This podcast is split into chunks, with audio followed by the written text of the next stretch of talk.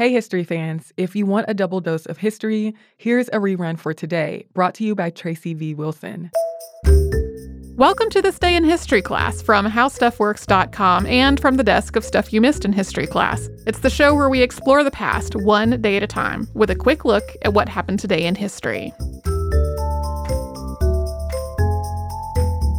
Hi, I'm Holly Fry, and I am sitting in this week for Tracy V. Wilson.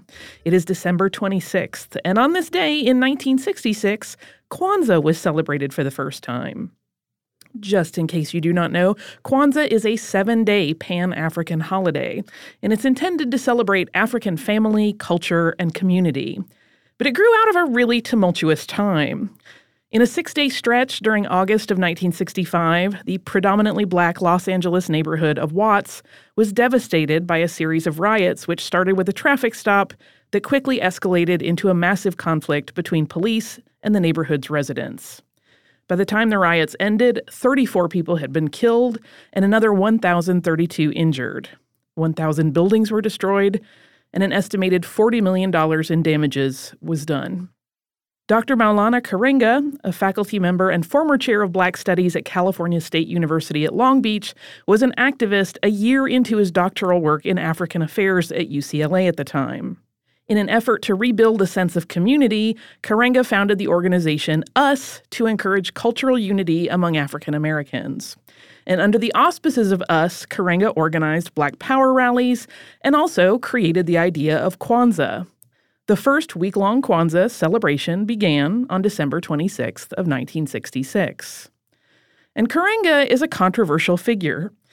He was born Ronald McKinley Everett in 1941, and he took the name Maulana, which means master teacher in Swahili, and Karenga, which means keeper of tradition in the same language, while he was working on his doctorate. He has come under criticism from a variety of quarters. His past as an activist has been characterized as extremist. His organization, US, was in conflict with the Black Panthers in the 1960s, which often led to violence, sometimes lethal. The FBI investigated US and the Black Panthers, and in 1968, FBI Director J. Edgar Hoover called both the Black Panther Party and US black extremist groups. Hoover also felt that the Panthers and US needed to be kept divided to prevent a union between them, which would consolidate power. In 1971, Karenga fell into conflict with his own colleagues in the US organization. Also, that year, he was convicted and served time for felonious assault and imprisonment in a case which involved the torture of two women who witnesses said Karenga believed to be plotting against him. Karenga has consistently denied any involvement with this incident. He was released in 1975.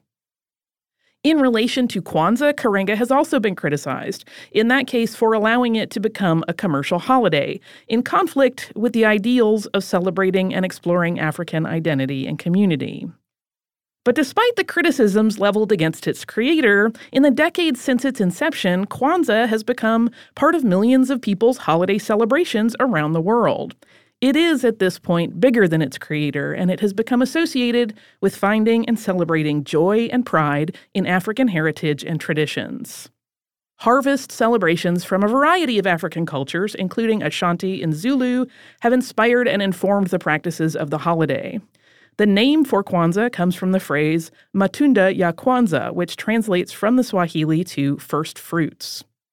Words in Swahili were specifically chosen for the holiday because it is a language spoken by a large number of people, and the language is not connected to any specific region or tribe in Africa. Karenga has described it as a non ethnic tongue. Each of Kwanzaa's seven days of celebration, from December 26th to January 1st, is dedicated to one of the seven principles of Kwanzaa, called Nguzo Saba. Those principles are unity, self determination, collective responsibility, cooperative economics, purpose, creativity, and faith. As any holiday, there are variations in the way Kwanzaa is celebrated from home to home and community to community. But for most, a candle is lit each night in a candle holder called a kinara, often by a child, and then there is discussion focused on the principle related to that day. On December 31st, the final night of Kwanzaa, there is a feast called a karamu and the final day, January 1st, is one of reflection. Thanks to Eves Jeffcoat for research on this episode and for Casey Pegram and Chandler Mays doing their amazing sound work on it. You can always subscribe to This Day in History class on Apple Podcasts, the iHeartRadio app, or wherever you listen to podcasts. Tomorrow, we will have a story of sobriety and a little bit of violence.